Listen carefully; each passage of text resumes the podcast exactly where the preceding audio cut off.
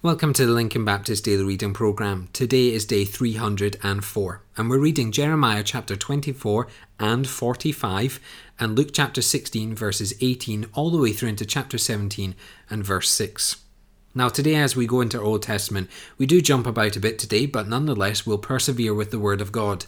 In chapter 24, we see the people have been captured and sent into exile, exactly as the Lord said would happen. The people had been unfaithful, and the Lord gave them over to their enemies.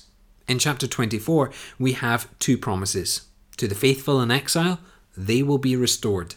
To the unfaithful, they will be further punished and will not receive the blessing of God. You see, in trial and in persecution, we are still called to be faithful to the words of God. We're called to be unshakable and immovable by the strength of God Himself. As we faithfully serve the Lord, He will faithfully bless His people. In Deuteronomy 45, we begin to understand why this is possible. God is the one who plants, God is the one who grows, God is the one who plucks, and God is the one who gets to decide when blessing is due or when punishment is due. We need to remember this God is sovereign. When we humble ourselves and submit to the Lord, He will guide our path. It is not our way, not our plan, not our timing. It all belongs to God. What is our responsibility is to live faithfully to the Most High God. Now, into our New Testament reading, and there's a lot in today's passage, so let me just try and pull out a few things to concentrate on in our devotions.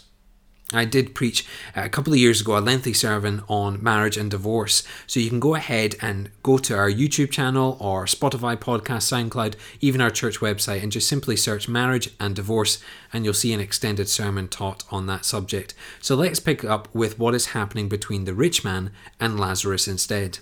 We have someone who cared little for others going to Hades, and we have someone who faced much trial in his life who heads to heaven. The anguish we read about is the reality that once dead and in either heaven or hell, you cannot change your position. Death is final. Where you go is final. For those in hell, they wish, they beg, and they hope that they can be relieved from the torment. But it's not possible. Once in hell, you cannot leave. Once in heaven, it is your eternal blessing. So, how urgently do you tell the gospel message to your friends and family? How concerned are you about where they are going?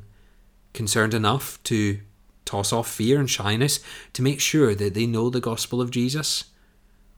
But then we have these few verses about temptation to sin at the end. When true repentance occurs, one should forgive, even if it means forgiveness upon forgiveness. Repentance always leads to forgiveness. Yet for the one that does the temptation, for the one that tries to lead people away from Christ, the most severe punishment awaits. And that is the truth, folks. If you try and take the people of God and lead them away from the sound doctrine of His Word, you will be punished by God and it will be severe. Best not to get on that journey and best to stay faithful to God. Let us pray together. Father, we pray that we will be a people faithful to you we wouldn't lead others astray. Instead, we would lead them to Christ Jesus, our Lord and Saviour. Father, we pray that we would take urgently the matter on of taking the gospel to people that are lost and without hope. And Father, we pray as we do so, you will add to our number daily those who are being saved. And so we pray this in your name. Amen.